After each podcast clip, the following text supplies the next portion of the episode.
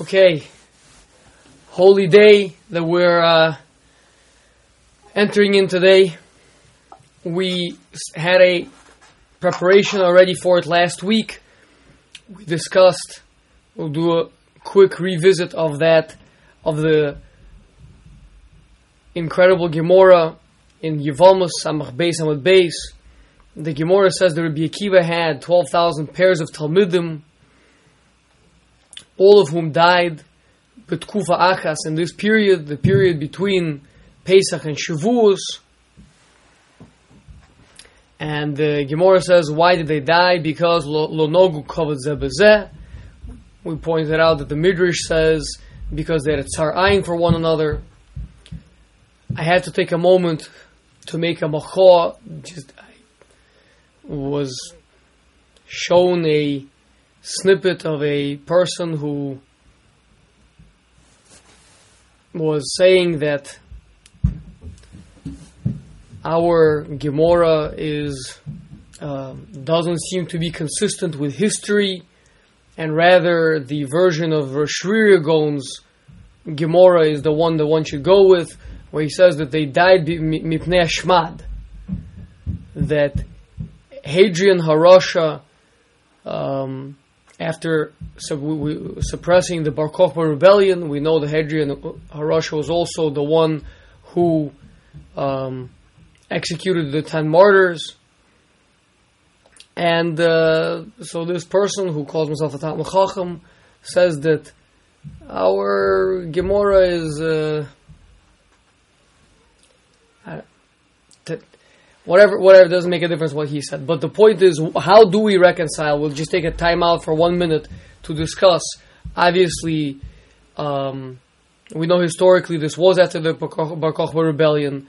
The Romans went all out to destroy Torah afterwards, and uh, the world was desolate. Rabbi Akiva was the um, right hand. He was the spiritual leader of the rebellion. So it makes sense that his Talmudim would have been the one to, ones to to be destroyed more so than everybody else. So what's how do we understand what the Gemara here is telling us? Uh, the, and, and the matter is obvious. Chazal, like we spoke about actually last time, it's not a derech of, of Chachamim to tell you the Siba Hakrova, to tell us the the immediate cause. The immediate cause of something every person can see. You want to know why all these people, all these Talmud Chachamim were killed? They were killed by the Romans. And why were they killed by the Romans? Because there was a Bar Kokhba rebellion. And when, after the Romans put down the rebellion, they punished severely the Jewish people as a whole, and, and uh, especially anyone that had anything to do with the Torah of Rabbi Akiva. Okay, that there's the Gemara has no need to say such a thing. So rather, both the Gemara and the Midrash talk to us about what was the Siba Haruchoka, what was the reason for what happened, the reason for the reason of what happened. Let's take let's take a step or maybe multiple steps back and understand why did all this transpire the way it did, and that is Lonogu kavod Zebezeh, and like we pointed out, that seemingly the Midrash is giving us one step back further from that. Why would they not know kavod Zebezeh? Is because they had Tsar for one another.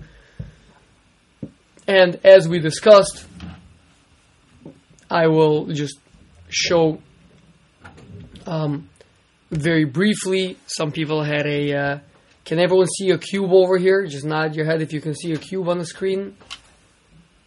Is there a cube on the screen? No, there's not a cube on the screen. Okay, one second. So,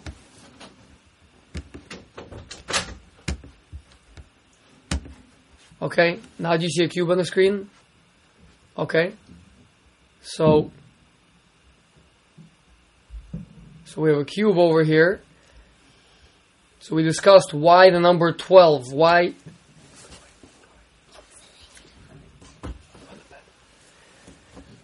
we discussed why the, specifically 12. 12 is a very specific number, 12,000 pairs of Talmudim. If you want to tell me 24,000, so just tell me 24,000. So the pairs obviously is Chavrusas. so why why is this number that probably those that prefer to talk history than wisdom would say that it was probably it was not exactly twelve thousand, maybe it wasn't even close to twelve thousand. So what was what, what is this number coming to represent? So we know that in many places the number twelve tells us about a very important number. There's the 12 Shvatim, the 12 tribes of, of Israel. The Shvatim, as Hadrian himself, Hadrian HaRasha himself pointed out, the 12 Shvatim had a difficult time keeping peace amongst themselves, uh, ultimately culminating in the sale of Yosef Atzadik, and that was his time to them, right? We, we read this twice a year the, Rasha said to them, "What is the rule of a person who sells who sells his uh, fellow Jew into slavery?" And they said to him that he's that he's executed.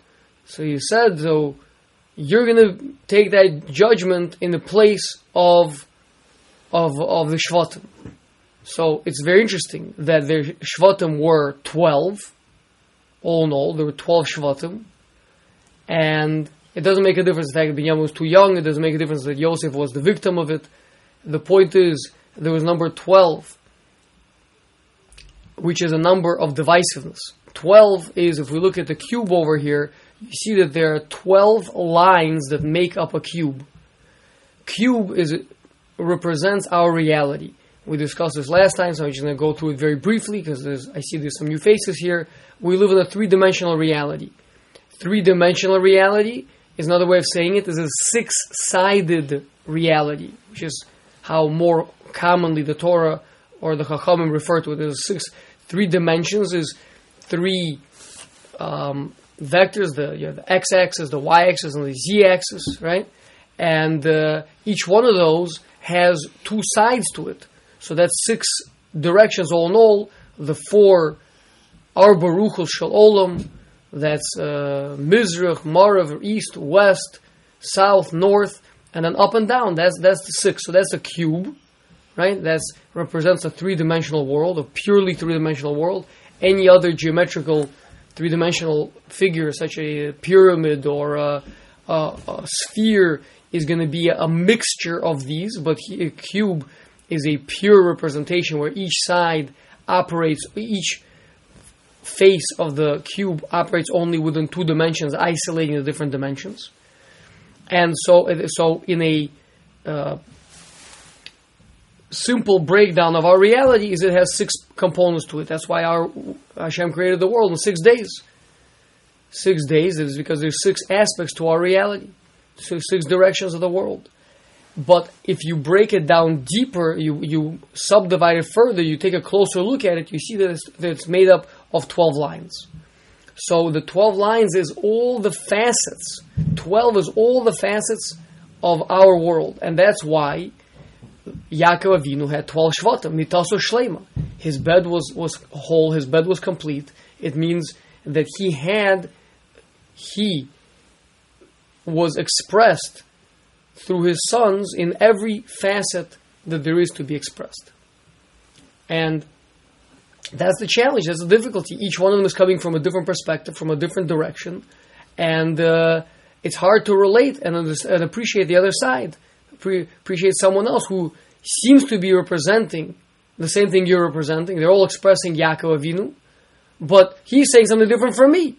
I have my Judaism, and, and I'm and I know that I'm being true to what to what Yaakov, our father, taught me, and you're doing something different. So that means that I don't respect what you're doing. I have a tzarain for what you're doing. I don't appreciate what you're doing. To the point that ultimately, Rachmana litzlan has culminated in tremendous tzaddikim getting into a fight, and uh, the Mechiras Yosef, Kemuvan, they had a based them, they judged them, everything that we know. But at the end of the day, there was a uh, something that was that went wrong. There was a breakage. There was a fight between the brothers, and to the point that ultimately this this uh, this this um, we were sold into Mitzrayim, v'chule v'chule. So over here we have Hadrian, Harasha, telling Chachamim, telling the Chachamim that you're going to be punished in the place of the Shvatim. And so Chazal are telling us that why why would that be the case? Because it was the same exact Nakuda. It was also a number of twelve. It was also the twelve thousand pairs of Talmudim of Rabbi Akiva who died. Why? Why? Because the Midrash says they had tsar ayin for one another.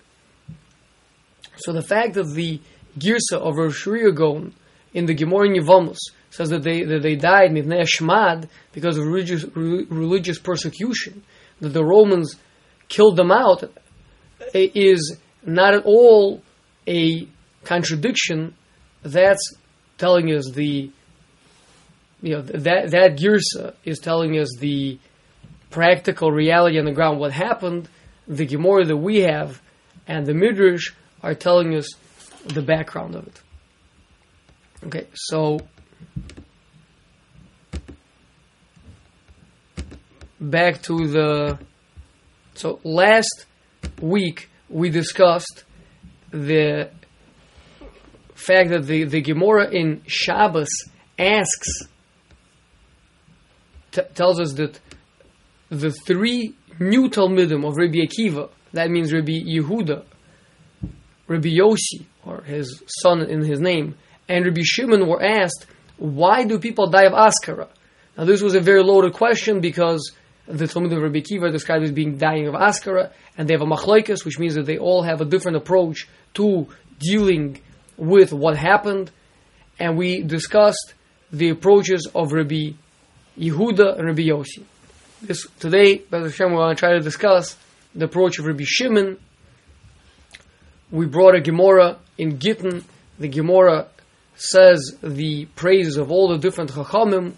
So, again, last week we discussed the praise of Rabbi Yehuda, Chacham L'Ksheyirtza, Rabbi Yossi, Nimuko Imo. Want to focus on Rabbi Shimon now. Rabbi Shimon, Tochen Harbe Umotze Kima, he grinds a lot of wheat and he brings out just a little bit. Alternatively,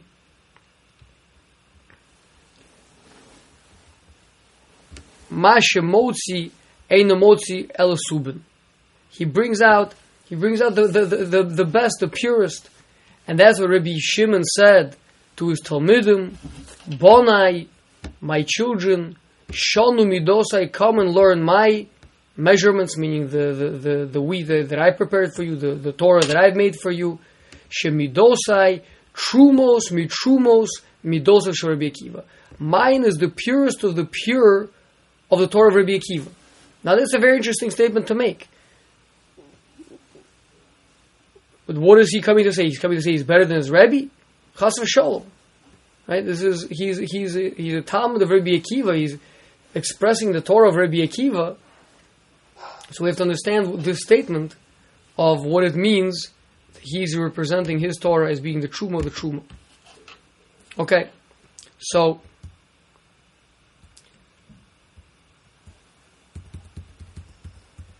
So the Gemara says that the Romans put out a, put out a, a Gemara Shabbos, Lamed Gimel Beis. The Romans put out a death warrant on Rabbi Shimon. So Rabbi Shimon and his son Rabbi Elazar Rabbi Shimon first tried to hide when they realized that wasn't going to work. Then they went and they hid themselves in a cave. Then the miracle happened to them, and the carob tree grew up for them in a little spring of water. And Here's the part we want to focus on. What did they do? They would remove their clothes and they sat up to their neck in sand, meaning they buried themselves in the sand up to the neck, and they would learn the whole day.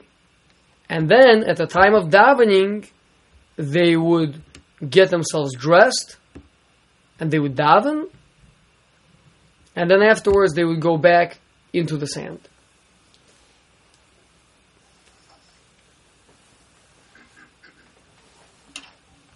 Now, the Meforshim, many, many Meforshim ask a lot of kashas on what happened over here.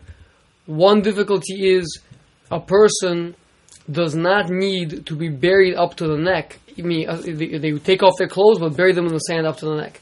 You do not need to be buried up to the neck to be allowed to learn Torah. It's enough to ju- just that the Mokum Erva shouldn't be seen. And if you really want to be very uh, frum about it, so, so it's enough to go up to the armpits. But to go and bury yourself all the way up to that's that's totally unnecessary for the for the learning of Torah. And not only that, but it's it's quite a feat to be able to bury I mean to bury yourself up to the armpits would be extremely difficult and very time consuming, but you could do it because you still have the usage of your arms.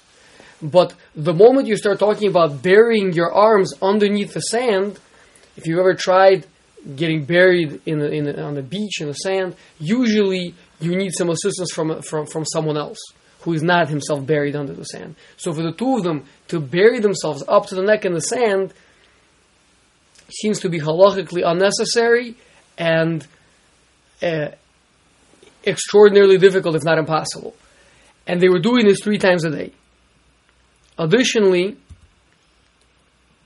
once they were buried, there seems to be no need to unbury themselves and come out of the sand to put on their clothes to daven. They're, they're, they're fully covered.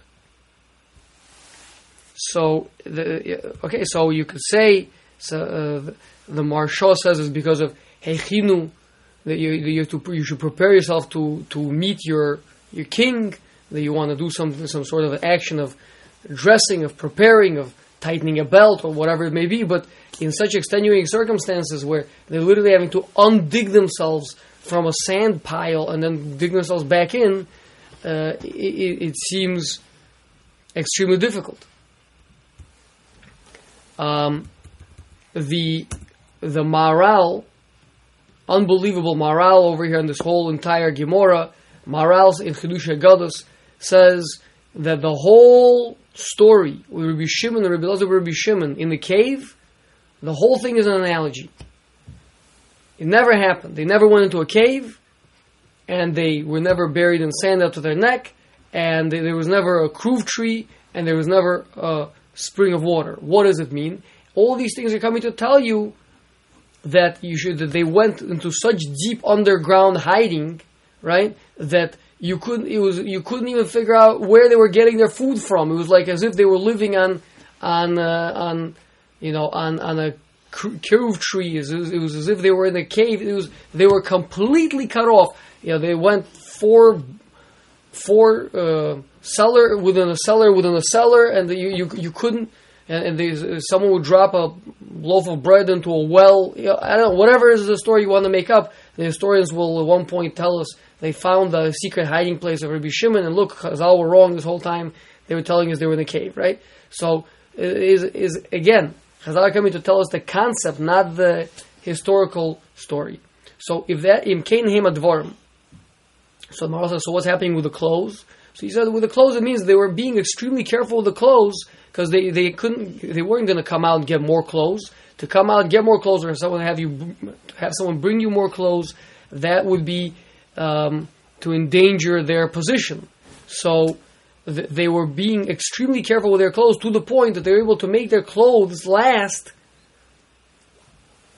for 12 years that they were that they were in hiding. That whatever pair of clothes that they had, that lasted them 12 years they were in hiding. Perhaps we can add to this a, a, a beautiful mashal that Chazal might have been alluding to, and that is that if you imagine a person buried up to the neck, facing someone else who's buried up to the neck, the concept is you literally have talking heads. You literally have disembodied heads talking to one another. It's, you, it means that people were in, in a state of absolute, abstract, intellectual existence where the body had no place and had no interaction. The body was as if it disappeared, meaning all there was was the world of the intellect. If you imagine going into a cave, you're in a cave, you haven't seen human beings for years. You haven't worked to make a living for years. You haven't had to call a repairman to take care of the plumbing. You're in a cave.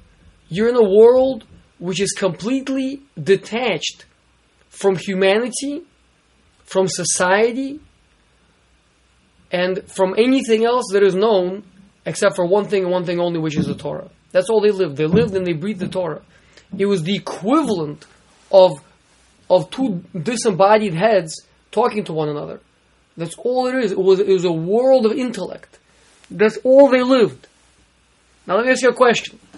When you have people inside of a cave, and they're living on whatever it may be, there some person walks by every day by a well, and you, uh, uh, once a week he throws a loaf of uh, bread down down the well. Uh, however, they manage to get it. But the point is, no one knows about them. No one uh, cares about them. No, no, one's looking for them. They're not looking for anybody. There's no interact. So, so what are you davening when you've been there for three years, four years, five years? What are you davening for every day? I mean, all you're talking, all you're living and talking is Torah. Torah is called Chai Olam. Chai Olam means eternal life. It's it's life that is not at all connected to the body. There are no physical trappings. It's, it's the pure Torah, the same Torah that we're learning today is the same Torah that was learned a thousand years ago. It's the same Torah that was learned by Moshe Rabbeinu. That's the Torah they were learning. So there, Chai Olam, there's no room for tefillah. So when, when they're going to be davening, what do they have to do? They have to take their heads, their minds, out of the Torah that they've been involved in, and they're mislabish themselves in clothing. Clothing in Hebrew is called levushim. And that's the language used here. Levush means in, in clothing you you um, find an outer trapping for the intellectual life that you've been living, you wake up to the realization that you know what? There's there's a real world out there. And there's people out there who who need a refuah and who need parnasa and who need geula and who need binyan beis hamikdash. And so three times a day they would enclothe themselves. It means they would be mislabish. We talk about on Lag BaOmer, we're allowed to say such words. Uh, the the holy books are filled with the concept of, of hislabshus, where one concept is nislabish another. The Torah is full of it. The Torah is talks about stories, stories about people with shidduchim, with marrying their sons off to a girl. But like the Shloh and the others talk say that at the end of the day, the Torah is talking about dvorim omdim berubu shaloilim. It's talking about extremely, extremely lofty things, deep, deep, deep kabbalistic things. I, but it's talking about the story of the shidduch of uh, of uh, Rivka to to Yitzchak. That's the levush. It's nislabish. This lofty, abstract concept is nislabish, is enclosed in the physical world down here. That's the that's a levush. So too, Rabbi Shimon and Rabbi Elazar Rabbi Shimon, although they spent the whole day in what's called Chai Olam. Chai Olam means it's something that is so true that the Torah is so true that the Torah will even be uh, in in Olam Haba. Talmidei Chachamim Ein Lo Olam Haba. They keep on steiging even Olam Haba, meaning that the Torah is true even in the next world. That's what they were involved in. They were involved in something that transcended this world. But then three times a day they would come back down into this world. They would be mislabish themselves in the trappings of society, of culture, of of the world that, that there is a physical needs and people, regular people who need parnasa, etc. And they would daven for them. That uh, that we can say uh, as a tosefus to the to the words of the Maharal to to explain to explain uh, this very fascinating Gemara. Continues, continues the Gemara. They spent 12 years in the cave. Eliyahu Novi came and stood outside the cave and said, Who's going to tell Rishim Bar Yochai that the, that the Caesar died and the decree was nullified? So the uh, the Beis Yaakov says that whenever it says, whenever there's a Busora Tova, whenever there's a good news coming from someone, uh, th- that's referred to as Eliyahu Navi. Meaning, Eliyahu Navi is the Mvaser of Besoros Tovos. He's the one that brings good news to Klal Yisrael. So the, the the person, a person walked by and said, "Oh, if only Rabbi Shimon, we haven't seen him for 12 years, if only he knew that the decree is over. And he happened to say it next to the well, where, uh, which led to the secret passage, which, uh, and they overheard him say it. So, so they came out. Before we tell the rest of the story, I hope you guys didn't think that 12 years it was a coincidence, did you? Right? We've been, we're talking about 12. We've been talking about the issue that the Talmudim of Rabbi Akiva had with the divisiveness, and that all of them died because of it. And now Rabbi Shimon is one of the five new Talmudim, and how is Rabbi Shimon not going to die of it? He's, gonna, he's learning the same Torah of Rabbi Akiva. And like we spoke out last week, the Pri Chadash points out that when we talk about the, Tur says, the Tur brings B'Shem already the the Baal Or, some some quoted as a midrash that um, that on this day the decree of Misa was Nisbatal. On Lag BaOmer, the decree of Misa was Nisbatal from the Talmud of Rabbi Akiva. Frekta Pri on the Shulchan Aruch. He asked, "What are you talking about? It was Nisbatal. It was Nisbatal. They all died. They, when they're all dead, there's not much.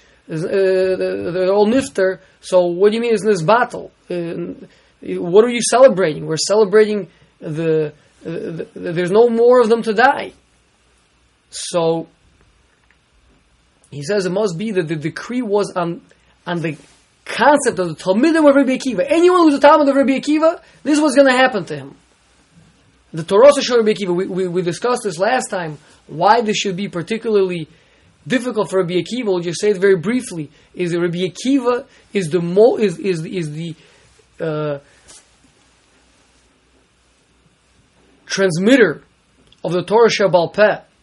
Gemara in Menachos says that Moshe Rabbeinu said that the Torah should be given through Rabbi Akiva. So Hashem said, I'm going to give it through you. But obviously the Havamina, Chazal are coming to tell us that although the Torah Shebechsav and the Masorah all the Torah Shabbat, everything was given through Moshe Rabbeinu, but Rabbi Akiva would be the one to open up the Torah Shabbat, open it up to Klal. So it's, it's, like it's like there's a second Kabbalah Torah, and that's what we're working towards from Pesach until Shavuos. That's a process of going up and up and higher and higher towards the Kabbalah Torah. So you're talking about a Kabbalah Torah of Torah Shabbal Peh. Torah Shabbal Peh is very, very difficult because Torah Shabbal Peh, Kishem Shein Partzufeim Shavos, Ein Daitem Shavos. Every person's face is different, every person's mind works differently. So when it's talking about Torah Shabbat so, okay, that, that's that's a nevuah. Moshe Rabbeinu said a nevuah. Good, but when you're talking about Torah Shabbat, when you're talking about faithfully transmitting the Torah of Rabbi Akiva, every Talmud heard it differently. So here you have a difficulty, and the difficulty is such. How do you surmount such a difficulty? So Rabbi Shimon, what's, what's he going to do? How's he going to save himself from a tzarayin? How's he going to save himself from not being no covered with other Talmudim of Rabbi Akiva when he's got a particular perspective? and the other Talmudim have a different perspective. How's he going to save himself from a tzara, and how's he going to make sure that he's not going to die a death of askara? So here we have Rabbi Shimon spending 12 years in the cave, 12 years learning. Number 12 is not by coincidence. 12 means, just like we spoke about before, what was the particular challenge of the Shvatim finding unity, the 12 sons of one man? Answer is because there is the 12 diagonals that make up a cube. There's all the different facets of reality that you can have. And so to the, the Talmudim of Rabbi Akiva. So now Rabbi Shimon spends 12 years learning up every person's derech of Torah. He's, he's connecting to every single approach, every facet. He's going to make sure to understand everybody. You know why there's not going to be any lack of covet? Because he's going to make sure that he understands the Torah of everyone. Now let me ask you a question. How can he do that? Nobody else managed to do it. Rabbi Shimon is going to do it. So first of all, when Rabbi Shimon was asked, why do people die of Askara? His answer was Bittul Torah. Means that he understood that, that those Talmudim of Rabbi Akiva, as great as they were, on some level, the reason why they will no lo nogu covers is because they didn't manage to understand the other one's Torah. They understood their own Torah very well, but they didn't manage to understand the other person's Torah, and that's why they could they didn't respect one another. That's why they didn't have. That's why they had tzarayin for one another. So Rabbi Shimon said, if you never waste a moment learning, then somehow you'll overcome it. The question is how. So we're going to see over here how Rabbi Shimon is going to do that. Um, Rabbi Shimon is the same Rabbi Shimon, by the way, that in Mesachas Brochas, Daf Lamed Hey Beis, argued against again against Bittul Torah, saying that a person should not work, person should rather be involved in nothing but the learning of Torah, and his parnos will be taken care of him. This is the same Rabbi Shimon. So, what happened? Rabbi Shimon spent 12 years in, the, in, in, in this deep hiding where he was completely disconnected from the world, came out, Chozu, Inshi, uh, so they saw people, they were plowing the land and sowing the land. And they said, what are they doing? They're manichi chai olam, they're leaving over eternal life and oskim b'chai shah. So the Rashash, many other Meforshim point out, this is Rabbi Shimon Shitasa from the from the Gemara in the beginning of Keitzad Mevarchin, that a person he, Rabbi Shimon says, if a person plows when he's supposed to plow, sows when he's supposed to sow, and reaps when he's supposed to reap, Torah mighty yella. So what's going to be with the Torah? So this is the same Rabbi Shimon. Kol makam shenas no anywhere where they looked miyad the thing burnt up immediately, and it's not no coincidence that tonight is going to be all the bonfires. Hashem there's going to be some bonfires happening, maybe little ones in people's backyards. We'll see, maybe little in an ashtray, you burn something. But the koch of Lag BaOmer is that is so beautiful you live in Eretz Yisrael. Three months before Lag BaOmer, any wooden item or anything that looks like it might be a wooden item that is placed outside of one's house, or one's apartment, will immediately disappear miraculously. and that is by a uh, little um, army of worker ants called children who are scavenging all the streets, gathering broken chairs, broken tables, anything of wood or wooden semblance to put it together into bonfires and to burn it. What happens when you burn it? You got this old, broken, ugly couch with this with with a broomstick and this and that. But you put it all, you you set it all on fire, it's all got the same stuff inside. It's got that beautiful, roaring, red, hot, powerful life inside of it. This dead, ugly, moldy old chair is going to burst into beautiful, roaring flames. That's what Rabbi Shimon and Rabbi Elazar were doing everywhere they looked. They would set it on fire. It means what they saw inside of everything was the pnimius adavar. For them, everything was was kula Torah. What are you? What are you involved with over here? What do you want this chair for? Don't you want the fire inside of it? Isn't that so much more beautiful? What do you want this old wooden chair for? You meniche chai olam for chai shoah?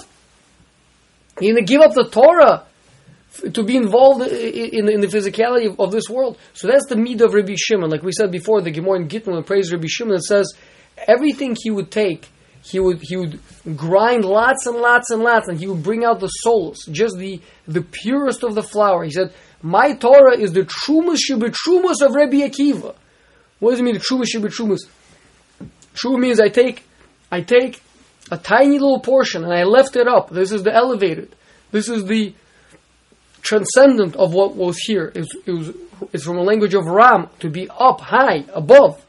And then the Truma again from that. The Truma Shibba Trumas. It's the, it, so what, what that means is, the Rabbi Shimon discovered that he had an ability to find the Nakuda Merkazos.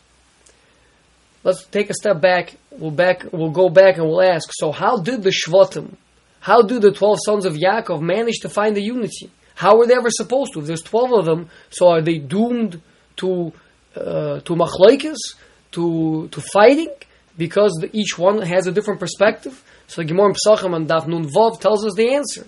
The answer is that they said, Shema Yisrael, listen, Yisrael our father, Kishem Hashem Echad B'libecha Kachu Echad B'libeinu. You, your unity, your recognition of the oneness of Hashem is what unites all of us, as the Maharal explains in a number of places, Netzach Yisrael, Nesev Avoda. Your, you unite all of us, meaning I have my perspective. My brother has his perspective. But we both recognize that we come from you. You are that central point that unites the whole cube. If you imagine the cube again, with all 12 lines that make it up, there's a Nakuda Merkazas, there's a central point which unites all the lines and that defines the it, it's called the cube. That's the cube. Each one of them is a facet of the cube, but this is the cube. So this Nakuda Merkazas, that's the 13th that unifies everything, not by coincidence, of course, that the word Echad is Aleph, which is one, Ches, which is four, uh, Ches, which is eight, Dalad, which is four. That's the eight. That's the eight sons of Rachel and Leah. The four, that's the four sons of Bilhan Zilpah. And the one, that's Yaakov Avinu, who unites all of them. Right? That's the, so that's the echad, that's the unity. So meaning, where are the twelve shvatim going to find the unity? They're going to find it in that central point that unites everything. That's called that's called Yaakov Avinu, right? So now Rabbi Shimon realized that he also was able to access this point. It's called it's called the Sisrei Torah. It's called the Pnimius Torah. It's called the internality of the Torah. It's the inner heart where all the different facets. I look from this, I see this. I look from this, I see this but they're both speaking to the same central point. Anywhere where you're coming from, you're always going to be an extension, an expression of that central point, that Nakuda Merkazas. And that's what Rabbi Shimon understood. If I can get to that point, if, if I can be so pure without any bittul Torah that I can get into that point, then from that point I can relate to all the 12 lines that make up the cube. He spent 12 years in that cave finding extracting the pnimius of all the different perspectives. So from now on, anyone that would come to him, they would say something to him, they would convey something to him, he would say, I can relate to that. I understand what that is. Because that's the I, I, I'm in the I'm in the center of this cube. You're telling me this facet of the cube, I'm in the center of the cube, I can relate to that. So when they came out, anything he would look at, he would see the internality, the unbelievable potential that laid inside of this thing, and he was so pained by it that he would say, "You're you're leaving over this golden nugget inside, and you're grabbing the the husk of the from the outside." And he would burn up the husk and and, and only see the subin, only see the purest of the pure. Yatzes Baskol came out a heavenly voice and said, "You what? You came out to destroy my world. Go back into the cave."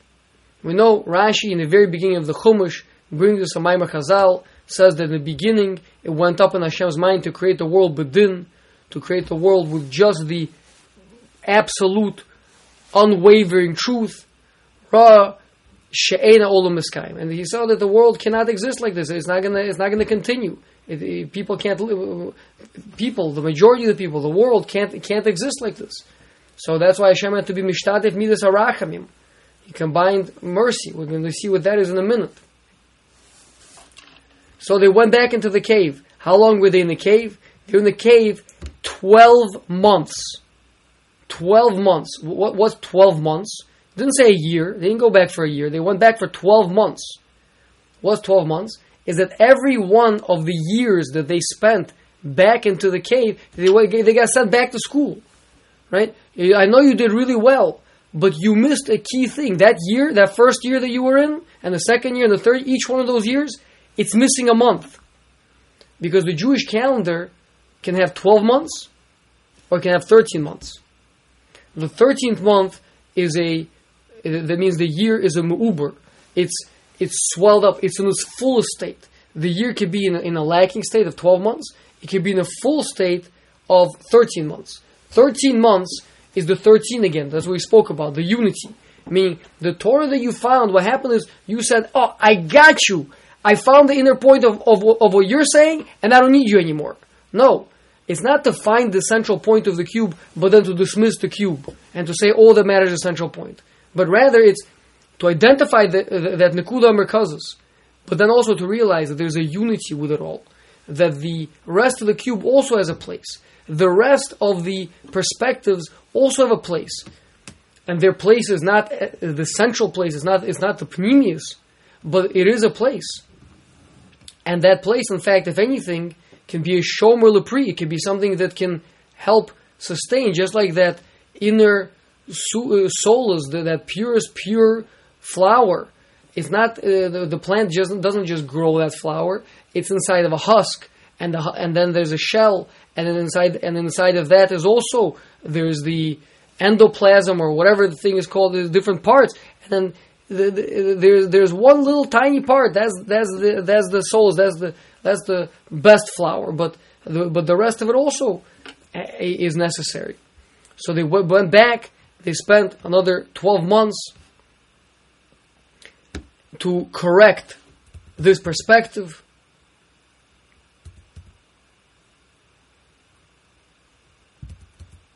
Then they came out again, and everywhere they would look, Rabbi Eliezer would still, uh, his eyes would burn. Unfortunately, point out that Rabbi Eliezer was younger. Youth is very much prone to midas hadin, whereas Rabbi Shimon was older, so he was able to connect to the rachamim, to the realization that it may not be the ikr of everything, but it is a perspective, it is something. And so Rabbi Shimon, his, his look would heal it all. And Rabbi Shimon said to Rabbi Lazar, B'ni dai olam anivata. It's enough for the world, you and I, which means not everything has to be the Nakuda Merkazos. As long as the rest of them recognize, as long as all the other lines that make up the cube recognize that the central point is what ties it all together, central point is very, very tiny. But it's capable of tying together a very big cube. So we shouldn't recognize that as long as you and I are operating on this level, we're bringing life to all of it, that this is how the world is going to survive. What happened? They saw a man running with two bundles of hadassim, Erev Shabbos. They asked him, what's this for? So he said, it's for a covered Shabbos. He said, why do you need two? He said, one for Shomer, one for Zachar. Number one, we were just learning, we were just learning Kolo Boker about the, the Mokor for Birkas Hareyach is called Neshamat El Elokah. Gemara Brochas, that Mem Gimel with base. Yeah, the, every the the the, uh, the neshama praises Hashem. Why? Because it's something that the neshama has hano from, but not the guf. That's the that, that's uh, the birkas hareyach. So why was he dafka carrying reyach? Because the point is, he wasn't out. Uh, if he was carrying himself a piece of meat, maybe he wants to eat. He, he, he just wants to enjoy. But here he's carrying fragrances. He's carrying. So he's saying, "I'm I'm doing. I'm, I'm out for my ruchni. I'm I'm trying to do something for the neshama. I'm not you guys." But I am doing it. And not only that, but it's Lakavat Shabbos. Shabbos, we know, like we said before, um, on a full zoomed in scale, the world has 12 aspects to it, with the 13th being the middle. But on a more zoomed out, more kind of, you know, what's naturally visible is that there's six uh, directions, and there's six days of the week, and then there's Shabbos. Shabbos is the Nakuda Merkazos that ties together the six days of the week. So this person, simple person, was being Mechabed Shabbos. He was he, he was doing what he could for Shabbos, and and so he's saying I although I'm on the outside, but I recognize that it's all about the Nakuda. I recognize that it's all about the Pnimius. I, I understand that. I'm not there, but I understand it. And they had Yishuv Das from it. They they, they uh, Yasiv Daitaihu. They they had tranquility of mind from it. Interesting. Yasiv Daitaihu from the Besamim. You hear? There's a Tosfos in, the, in Beis Alam Gimel with Beis says that the besom that we smell on Motzi Shabbos is, is to be miyashiv daito, shaladim for lost neshama yisrael. So so nisyashiv daitam al yidei v'hadasim. Um. Okay, so Rapinchas ben Yoyer heard that we're running, we're very quickly running out of time. Um, we may have to um, will come to a stopping point by 9.30, those that have a hard stop, and those that don't, because it's Lag BaOmer, will, able, will be able to continue going higher and higher, um, get, get, get into, uh, Hashem, there's still a whole nother section to this, to this Gemara. Unbelievable Gemara, unbelievable. And obviously, no one used to point out the Gemara is on in Shabbos Lamed Gimel base. Um, okay, so um, so Rabbi Pinchas ben Yoyer, the father-in-law of Rabbi Shimon, heard that he came. He took him to to a bathhouse. He saw how ruined his body was from this whole experience. He was crying over him. He said, "Oi to me, did I see you like this?" Rabbi Shimon responds back to him, "Happy are you that you see me like this? Because if you wouldn't see me like this, you wouldn't see this in me. You wouldn't see all this Torah in me." Because before, when I would ask you a question, you'd give me 12 answers. Now that you ask me questions, I give you 24 answers. Okay, we can't go by, in this sugya, we cannot walk by number 12 and 24. That, we just can't, we just can't do it, right? So, okay, Rapinchas ben Yor is saying, again, obviously he himself would have passed in one way, but he, any question Rabbi Shimon Bar Yochai had, he would give him every facet, every possible facet that you could think, he, he, he, he, he would give it to him. Okay, so that's 12. What's 24? What, what, more are you going to say over 12? So, I don't know if this is true or not. Um, but I'm just gonna, I'm just gonna propose it. And, uh, Maybe yes, maybe not. So again, the cube has 12 edges, that we, 12 lines, that we saw.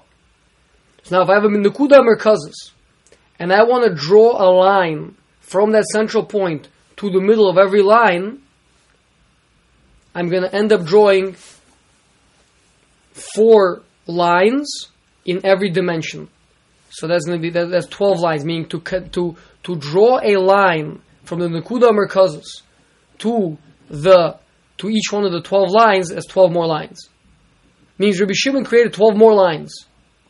Rabbi Shimon created, he, he opened up 12 more lines. Besides the 12 lines of the outer construct of the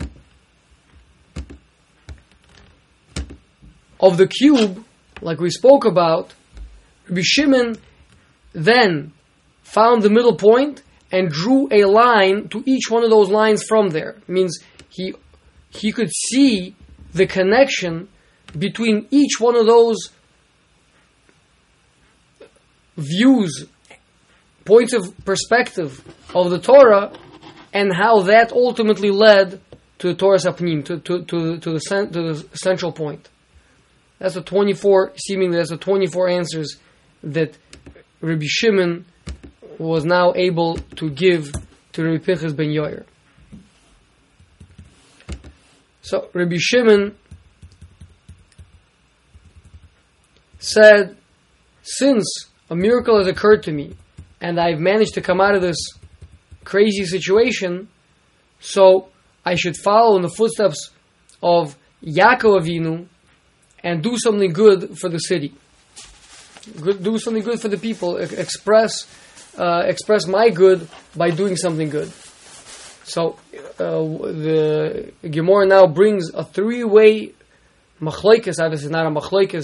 Elu velu kim chaim. Three-way perspective of what Yaakov Avinu did for the city of Shechem when he came from his encounter with Esav. It says he came and he was whole. He was not lacking anything. So his three opinions. What he, in what way was he whole? One is he was Shalim Begufo, Shalim B'mamono, and Shalim B'soroso. He was whole in three ways. His physically he was whole. His mammon means his business affairs, his um, flocks, his uh, his business ventures were whole, and his Torah whole. All, all three things that you think would suffer: uh, the hip that, that was disjointed by the wrestling match with Esav's angel, the money, the tremendous money that he gave, the gift that he gave to Esav, the mincha that he gave to Esav, and the Torah.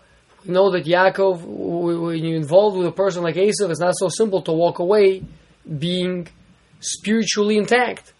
So Yaakov managed to walk away whole in all three areas. So therefore, we have three opinions what he did for the residents of, residents of Shechem.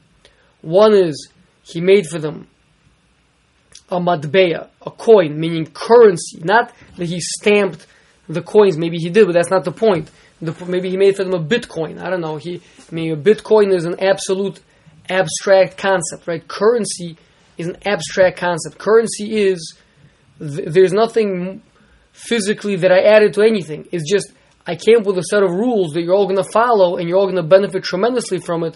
So instead of constantly fighting over how big is your piece of silver and how big is my piece of silver and weighing them all the time, we just agreed this is called a dollar and this is called five dollars, this is called a hundred dollars. And so so the, the entire commerce changes fundamentally from a from a um, what's it called when you when you exchange uh, bartering from a, from a, from a barter economy to a to a monetized economy. That's that's one thing. He, one opinion. The other opinion is that he made for them marketplaces, and the third one is he made for them bathhouses. Um, now is when we have to go back and remind ourselves how Rabbi Shimon ended up in the the Gemara brought this much earlier, so some of us might have forgotten. We spoke about it last week. How did Rabbi Shimon uh, end up in the cave?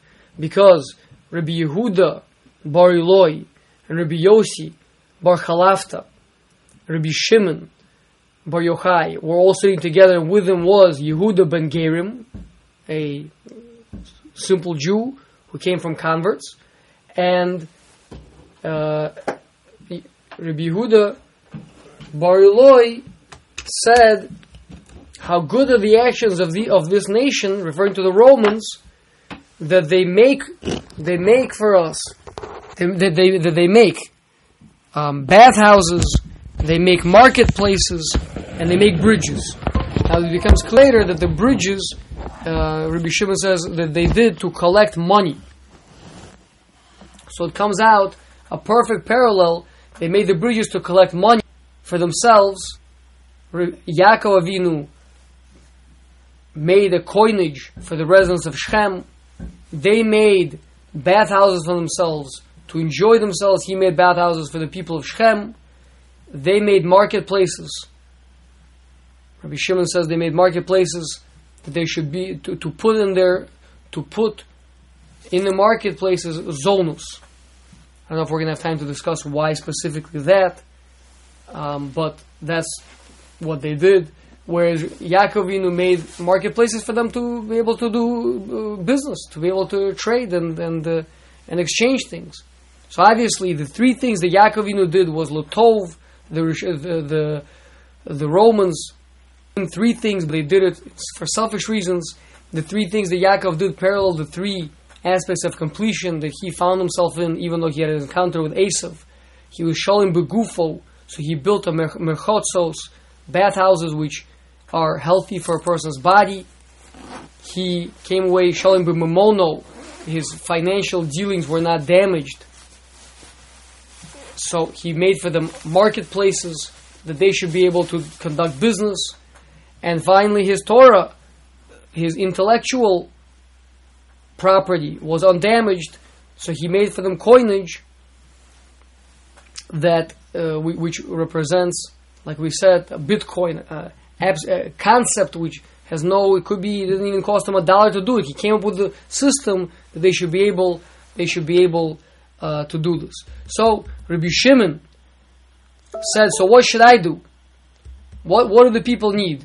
So it came out that the people that, that there was a problem in the city, that uh, there was a area seemingly central in the city where the Kohanim couldn't go through because there was a question whether there was people buried in that area. Nobody knew where they were buried, so the Kohanim had to go all the way around.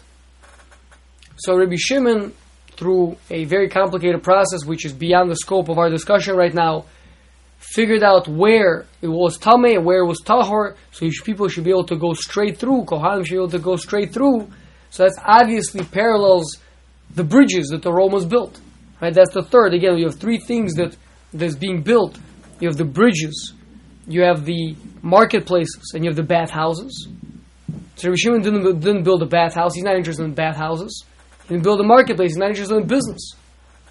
But he is interested in a bridge, in allowing Kohanim to go through. They have to go all the way around, right? Before you have a bridge, you have to walk all the way around until you can get to a crossing. Now you make a bridge, and now you can go straight through. So that's what Rabbi Shimon did. So the Maharal parallels these three with Guf, Nefesh, and Seichel. The, the bathhouse parallels the body. The marketplace business is always business is uh, person's running around, buying here, selling there, arguing, doing this, that. It's, it's a very emotionally intensive um, practice. That's that's the nefesh, and the final one is the seichel, the the matbeya, the coinage. That's the seichel. Over here, Rabbi Shimon helping Kohanim with Tuma and Tahara, with being able to come through. That's the Seichel. That's what Rabbi Shimon, that's the Tikkun that Rabbi Shimon did. So we're going to stop here um, for those that have to go. For those that have another five minutes, ten minutes, we, we, we have, uh, we're going to discuss the, how this relates to the concept of Hod. Today is a Bechina of Hod shebeHod. What does that mean? That's um, try to connect that. So first of all, it's something that uh, the pos- the pasuk is in Divrei Yomim L'cha Hashem Hagdula v'Hagvura v'Hatiferes v'Hanetzach v'Hahod. Uh, it continues lists two more. So Sacha called lists seven midos. Those are the seven midos that some of us count during the Sphira. So the Gemara in Brachas helps us out understanding what these are. It says, what's Hod? Hod is the is where Hashem. Here, let's. Uh, I'll, re- I'll read to you the Maharal explaining this mead of Hod, and then we'll discuss it. So Maharal says Hod is connected Shehi Misyaches El Tzad Safon. It, it connects to the northern side. Why connects to the northern side? Safon is from a language of tsafun, of being hidden. And Hod is something that is hidden. Meaning, if the stra- straightforward translation of Hod, two translations. One is beauty, and the other one is admittance, to admit to someone else. So there's no point to admit to something that's readily obvious. I don't say I admit to you that you know that this is your car when, when you're driving it. I, that's obvious. It's your car. So to admit means when the thing is hidden and I could deny it, but but instead I, I, I acknowledge it. Meaning there's a revelation. I say something that could be hidden, and I bring it out and say, no, th- actually th- this is true. I, I do see how that is. So Hahod v'amar zu. So the Gemara in Bracha says zu milchemes nachle Arnon. This is the war of Nachle Arnon that the Tanhuma brings. Rashi quotes it that the um, Amorites were hiding none other than in caves. It was a hidden um, plot to destroy Klal Yisrael, and Hashem um, secretly killed them because they were in caves. So if they get killed, you won't know about it because they're inside of a cave. Until finally, uh, a spring washed up all their remnants, and Klal Yisrael recognized what Hashem had done for them. So they were inside of a cave. A cave is a hidden place. A cave is a place that you cannot see what's going on inside of a cave.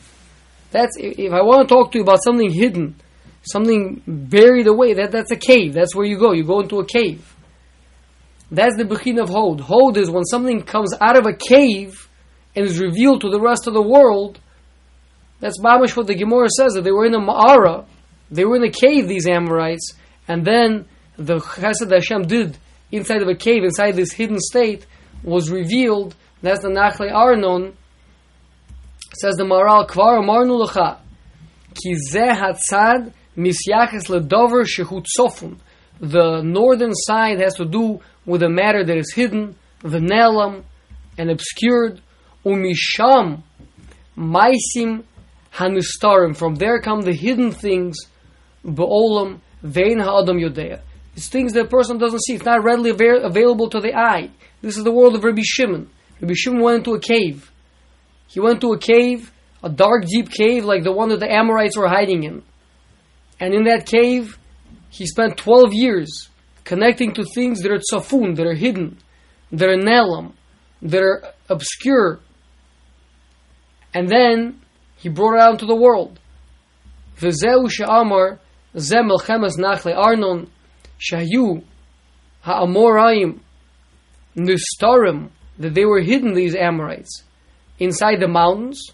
And they said when the Jews are going to come by we're going to come out of the caves and we're going to kill them. And Hashem saved us from that. That's the that's the meat of Hod. The meat of Hod is when there is a hidden miracle when there's a hidden thing happening in the world that no one else is aware of and you bring it out and you give praise to Hashem for it that's the Torah of, of Rabbi Shimon Torah of Rabbi Shimon is that he went into a hidden place. He found the trumas of the trumas of Rabbi Akiva, of Rabbi Akiva's Torah, and he brought it out. He said to his Talmudim, "Learn my Torah, uh, learn my midos, because they're the trumas of the trumas of Rabbi Akiva." Th- That's the that's the bechin of Hod shebeHod is the trumas of the trumas is the is the cave inside of a cave that Rabbi Shimon brought out to the world that that he will, and, and obviously that's the whole, that's the beauty, that's the beauty of Yiddishkeit that he revealed, where you take something extremely high and hidden and you bring it out and you reveal it to Klausel, the that, that's a hodah. That's a hodah. That's an admission to Hashem. We're saying, Hashem, we have this Torah. We could pretend that your Torah is just a very simple Torah. It just talks about, you know, eat this, don't eat that. You know, build here, don't build there. But we, we, we recognize that you gave us a, an unbelievable gift, uh, and and and we and we praise you for it. We, we, we're, we're Hod is a place of shavach and hodah that's the that's the joy of the day, and uh, Bez Hashem, we should have a year where this year we spend first of all we have another now that we've left the first 32 days the the 30, 32 is gematria kavod. That's the cover that was the difficult that was the small that was the left hand that was the din where there was potential for difficulties.